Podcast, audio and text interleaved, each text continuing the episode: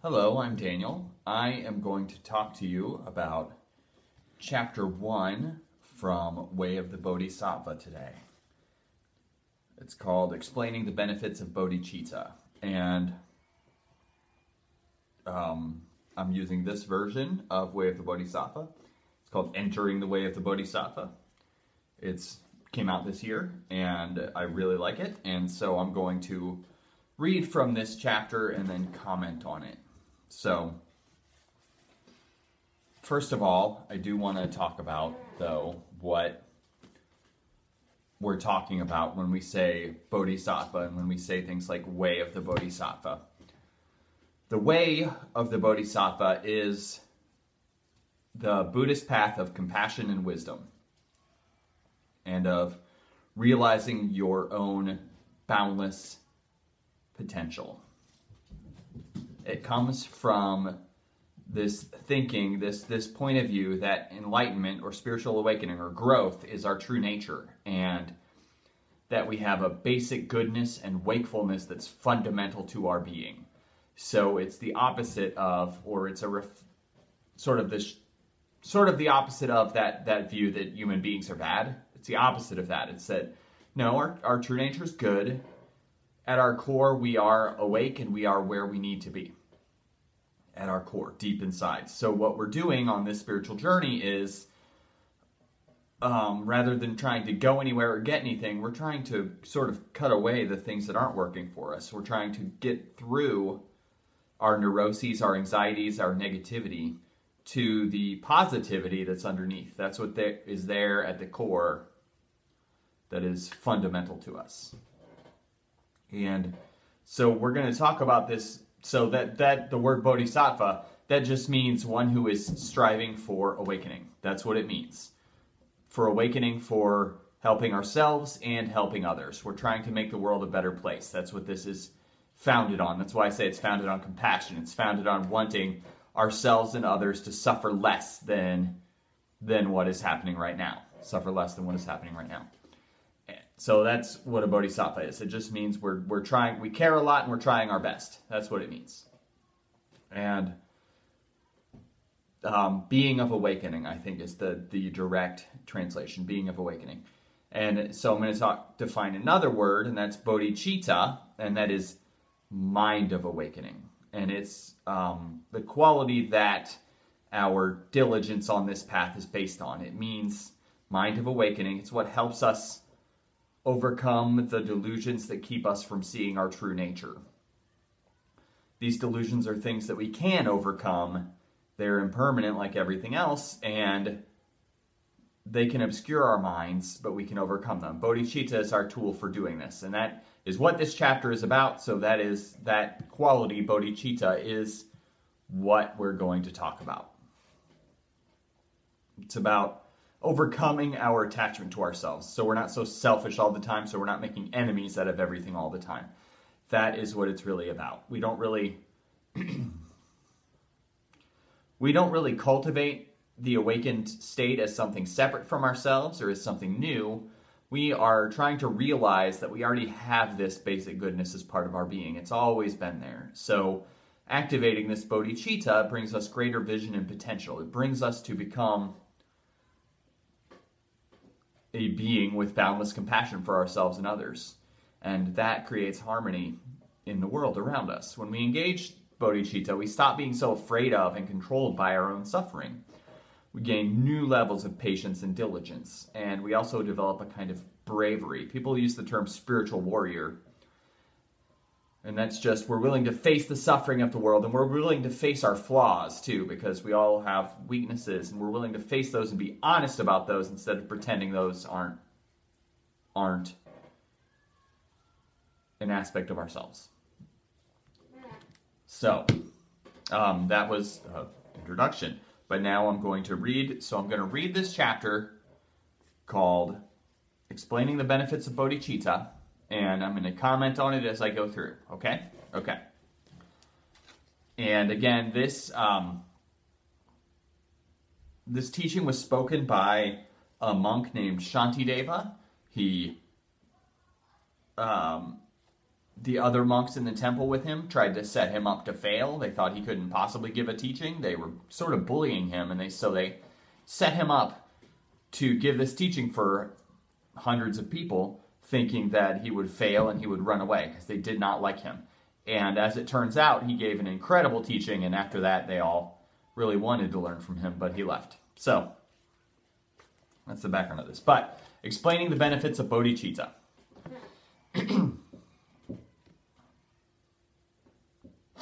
I prostrate to all Buddhas and Bodhisattvas. I prostrate with, prostrate with respect to the Sugatas who have the Dharmakaya and their offspring, and also to all worthy of veneration.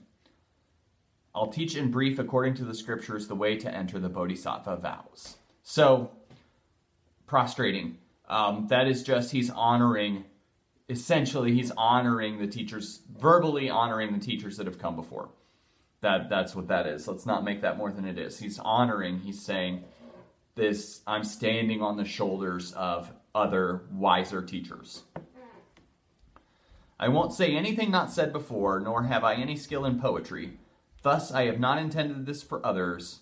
I've written it to cultivate my own mind. So that's just, he's expressing, I'm humble, right? He's expressing, I'm humble I'm doing the. He was made to do this, and again, maybe he did really write it just for himself, but as it turns out, it means a lot to all of us. But he's expressing humility at the beginning, which is a very common thing in texts like these. He's saying, you know, I'm just, I'm just a guy. This isn't that special, and then he goes on to give a very special teaching. Meanwhile, this will increase the power of my faith, so that I cultivate the virtues if someone else whose fortune equals mine should see it, then it may be meaningful. So he's saying, I'm not expecting this to mean anything to anyone unless they're sort of at the same level as me. I've gained what is most difficult to get the leisures and resources to benefit beings. If I do not accomplish good while here, how will I ever come to them again? So sometimes in Buddhism, we talk about this concept called the precious human life.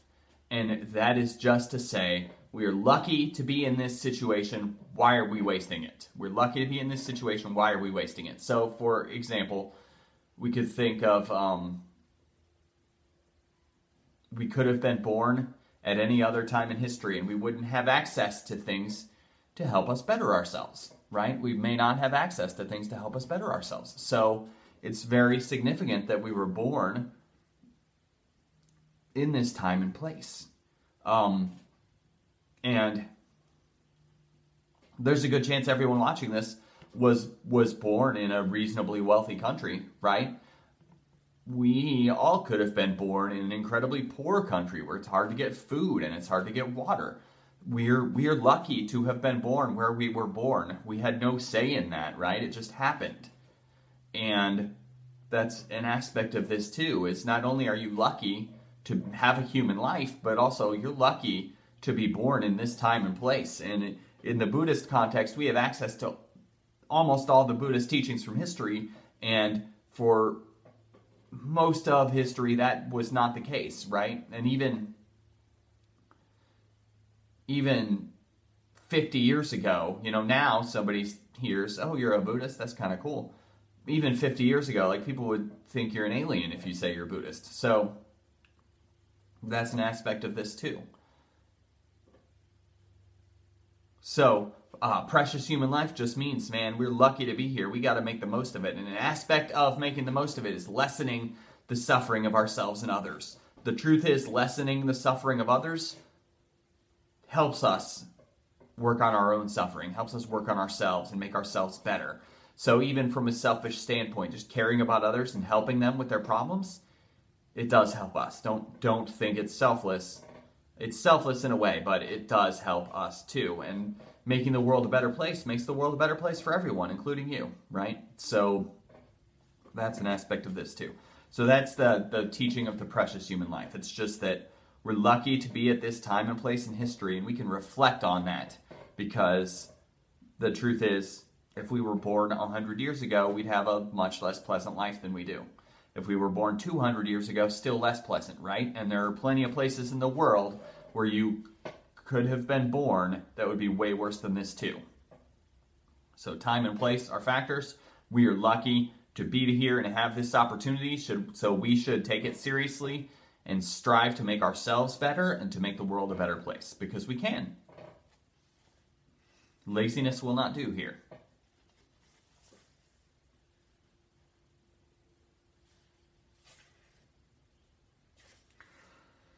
Just as between the clouds on pitch black nights, lightning reveals the heavens for an instant, thoughts of the merits of the world arise for a rare moment through the Buddha's power.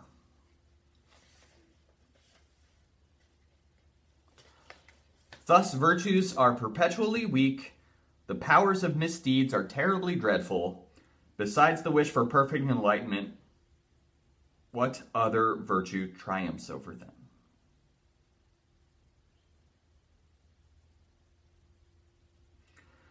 So, um, virtues are perpetually weak, the power of misdeeds are terribly dreadful. What does that mean? So, I think it means, you know, if we we can be nice to 100 people in one day, but if we lash out in anger at one person, that affects us more than all the good deeds, right? So, in that sense, we have to be very careful. It's the same. I sort of feel the same way about economics, and this is um, maybe this is far afield from what we're talking about, but I think like if you fall behind on your bills, it takes it sometimes can take twice as long to get caught up as it should. Whereas if you're ahead on your bills, you're just ahead on your bills. But if you fall behind, it can take twice as long to get caught up. You know what I mean? So that's sort of what it is too. Not that that's the same. Not that um, getting behind on your bills is a misdeed, but it's sort of the same. Like it seems like it takes twice as much effort to overcome the bad thing as it does to just point to and exemplify the good thing. I think.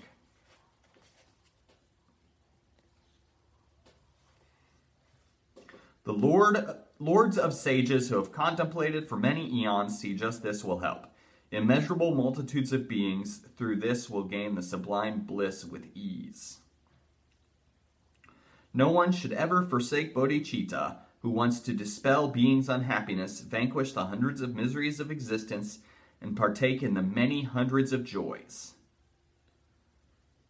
If they rouse bodhicitta in an instant, the wretched fettered in suffering's prison are named the offspring of the Sugatas and revered in the worlds of gods and humans.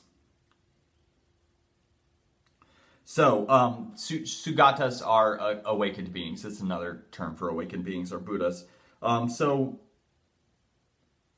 so the text is sort of saying if we resolve to help others, if we resolve to cultivate this mind of awakening, then we're sort of the offspring of Sugatas. We're joining what we call a lineage, which is something that is something that's talked about in Buddhism, which is just saying like you're part of something. Just from setting an intention to cultivate the mind of awakening, you're part of something. You're part of a community, you're part of a history, and everything that has come before on this path is part of you now. Just just from setting the intention. We are all sons and daughters of Buddhas just from setting the intention to walk this path. Just setting the intention is, is incredibly important.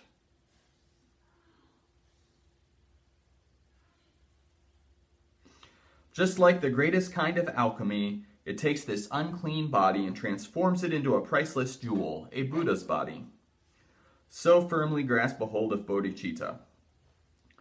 Examined well by the sole leader of beings with this immeasurable mind, it has great value. So you who wish to leave the places of beings, firmly grasp hold of precious bodhicitta. And so this this is an introductory chapter, and an aspect of this is it sure is talking about how great this text is. And we do have to keep that in mind. So some of this may seem like it's like, okay, yeah, but what is it? What is it? Well, this is an introductory introductory chapter. And we're going to go on to some verses that just speak metaphorically and say, cultivating bodhicittas like this, cultivating bodhicittas like this, okay? So stay with me. All other virtues, like banana trees, are spent once they have produced a result. The tree of bodhicitta constantly bears fruit, thus thriving inexhaustibly. Like those who in great danger rely on heroes, why would the careful not rely on that which liberates them in a single instant, even if they have done horrendous wrongs? Like the inferno at an age's end, it burns up great misdeeds in a single instant. The wise protector Maitreya explained its countless benefits to Sudana. We don't need to talk about Maitreya and Sudana right now. Um, but the point is, this text is saying compassion is the center of practice. All you really need is compassion. It is so critical, okay? So we get there by opening our hearts. We get there by caring about others and helping them. That is central to what we're talking about here. It's all love. It's all all you need is love, okay? To summarize, it's understood there are two types of bodhicitta the mind aspiring for awakening and engagement in awakening. Just as they know the difference between the wish to go and going, the wise should understand the contrast between these two respectively. So, now we're talking about there's two kinds of bodhicitta. There's two kinds of the mind of awakening. And one is aspiring, and that's just wishing good things for others, having no bad feelings in your heart for other people. And then the second one is engagement. That is actually doing things. So donating donating your time and energy, helping others, talking to people that need someone to talk to and listening. These are actually doing things, right? Wishing well on others is good, but that engagement comes from actually doing things. Life's about showing up. So, even in samsara, samsara means the world of suffering, the ordinary world where we're carried around by our baggage and our neuroses, that's called samsara. Even in samsara, great results come from aspiring bodhicitta, though unlike engaged bodhicitta, the merit is not continuous. So it's just saying, it's great that you're wishing well for others, that's a good thing. It's going to be way better if you actually get out and do things to help people. But from the moment when, for the sake of freeing beings in infinite realms, you truly take up this intent with irreversible resolve, from that time on, the many powers of merit flow through unrem- for, flow forth unremitting in torrents equal to the sky, even when you're asleep or careless. So, helping people does a lot for you. A lot more than you think. We need to learn how to be less self centered. The, Tatag- the Tathagata, that's another name for the Buddha, I wish it just said the Buddha, himself explained this and its reasons for the sake of beings inclined to the foundation in the sutra requested by Subahu. That is a text, and that's the same one that was referenced earlier. It's a story about this guy who really wants spiritual teachings, and he goes to a teacher named Maitreya and says, Hey, give me spiritual teachings, please. Help me find awakening. And Maitreya tells him a story about a person who had pain in his head and was really suffering with pain in his head, and this person um, just put out into the world. He just said, I wish no one had pain in their and I'm saying I'm being careful to say pain in their head because it's not like a headache. It's like he had a, a, wound, like he was injured by something. But he just put out into the world, I wish no one had this kind of pain in their head. Okay, he just put that into the world, and he really meant it. And we're saying that that is meaningful. Just really wishing for that is meaningful, even if you don't do anything. But man, is it better to do things? Okay. If someone who benevolently benevolently intends to merely eliminate sharp pains in sentient beings' heads, possesses immeasurable merit, what need to speak of those who wish to rid all sentient beings of untold distresses and endow each one with boundless qualities? So, but, So, from that story, a person wished to relieve head pain from everyone, and it's saying that's a very, very good thing, but how much better is it to wish for good things for everyone? All good things, all suffering to stop, right? Who has such altruism as this? Does even a father or a mother? Or do the gods or else the rishis? Do even Brahmas harbor this? If sentient beings themselves have never had such a wish as this before, even for their own sake in dreams, how could they have it for another? The wish to benefit beings that others have never had for their own sake, this special jewel of mind is born, a wonder without precedent. The cause of every wanderer's joy, the cure for being suffering. How could one take the measure of the, the merit of this precious mind? If merely intending to benefit is greater than revering the Buddha, what need to speak of striving for the sake of all beings' happiness? So, he's sort of saying in the text, hey, j- just wishing, just uh, wishing to help others is better than bowing to the Buddha. And that is maybe controversial to some people because plenty of people have Buddha statues they bow to and chant to and sort of revere and worship. And Shantidev is saying, well, yeah, that's that's good, but we should do things. We should try to help our communities. We should do things to help people. We should not get caught up in revering the Buddha all the time. We need to also use our feet and do things, right? Life's about showing up. They wish to cast, cast off suffering, but rush towards suffering itself. They wish for happiness, but deluded, crush their own pleasure like a foe. For those deprived of happiness, who suffer many miseries, this satisfies with every pleasure and severs every suffering. So what what, right? So I think many times in life we know what the best choices are and we just make the bad choices because we want to and maybe we tell ourselves we didn't know what the best choice was. So we do things that propel us towards suffering, right? We get involved with the wrong person. We, um, or just a really simple example, you eat too much of a sweet food or a savory food and you your stomach hurts, right? We're trying to have pleasure and we're rushing towards suffering. That's exactly what that is. That's a microcosm for what we do in our lives we get in the way of our own happiness because we're not thinking clearly and we're not making the best decisions. That's why meditation is important. It helps us think clearly, helps us make see where we're fooling ourselves because we're fooling ourselves to to uh, make the wrong decisions at times. It also will dispel delusion. How could there be such good as this? How could there be a friend like this?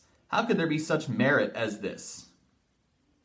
If to reciprocate a kind deed is praiseworthy for a short while, what need to speak of bodhisattvas who do good unsolicited? People extol as doing something good those who provide a few with regular meals, donating scornfully for a short time, plain food that satisfies for half a day. What need to speak of those who always give to beings of untold number for a long time, the sublime happiness of Sugatas fulfilling every one of their desires.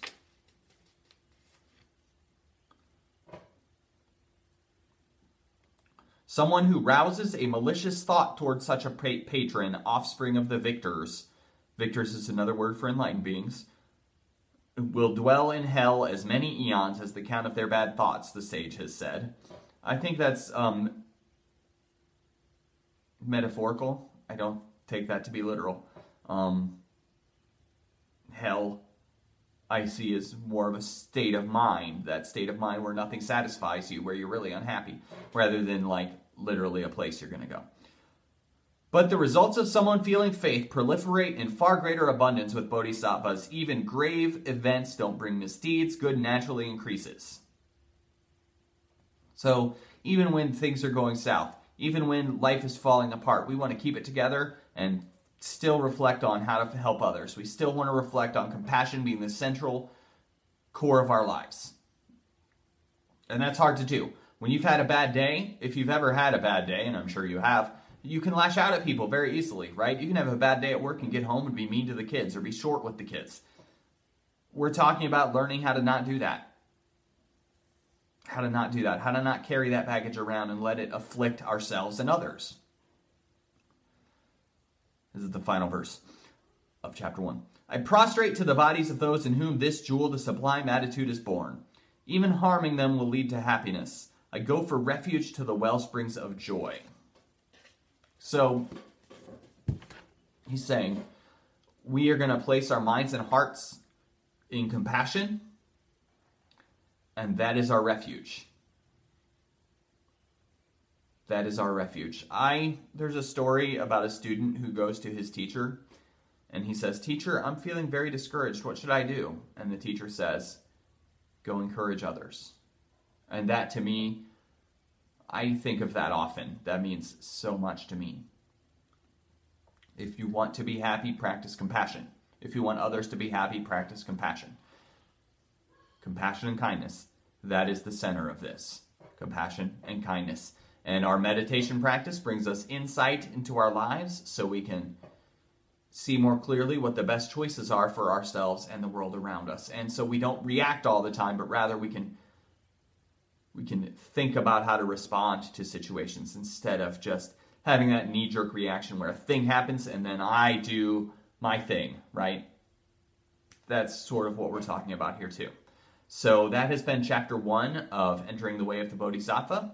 And thank you for taking the time to listen to me. Um, we're going to talk a whole lot more about bodhicitta later on. It's just it's learning how to give without thinking about what you're going to get from it and without thinking about how good it feels to give but no just giving to give and that can be a very hard thing to do and it's not bad to give so that you feel good about the giving and it's not even bad to give so that people see you giving but it's better to give and not care to give and not care um, we can get a lot done if we don't care who gets the credit. That's a that's a fact of life. So this is about we're not cultivating compassion to make ourselves look cool, to make ourselves seem nice to the people around us, to get credit, to make people like us. No, we're doing it for our for us and for the world around us to make the world a better place. That is what the way of the Bodhisattva is about. It's about making the world a better place because it's better for others and it's better for us. So we're all working hard to open our hearts because that is what we need for ourselves, and that is what the world needs for us. There is more happiness and well being in having an open heart, and that's hard to remember because we've all been kicked in the heart sometimes. We've all been hurt. We've all seen what happens if we open our hearts too much. It, we get hurt, and that's just the way of things. And we have to open our hearts and let ourselves be hurt if we want to maximize our well being if we want to maximize our, our well-being. Sensitivity is thought of as a bad thing in the world today a lot of the time, and I think it's not. I think sensitive people are the happiest. I think sensitive people are the ones that help others the most and help themselves the most. And the world needs more sensitivity, not less. So that is it for today. Thank you for taking the time to listen to me, and have a good day.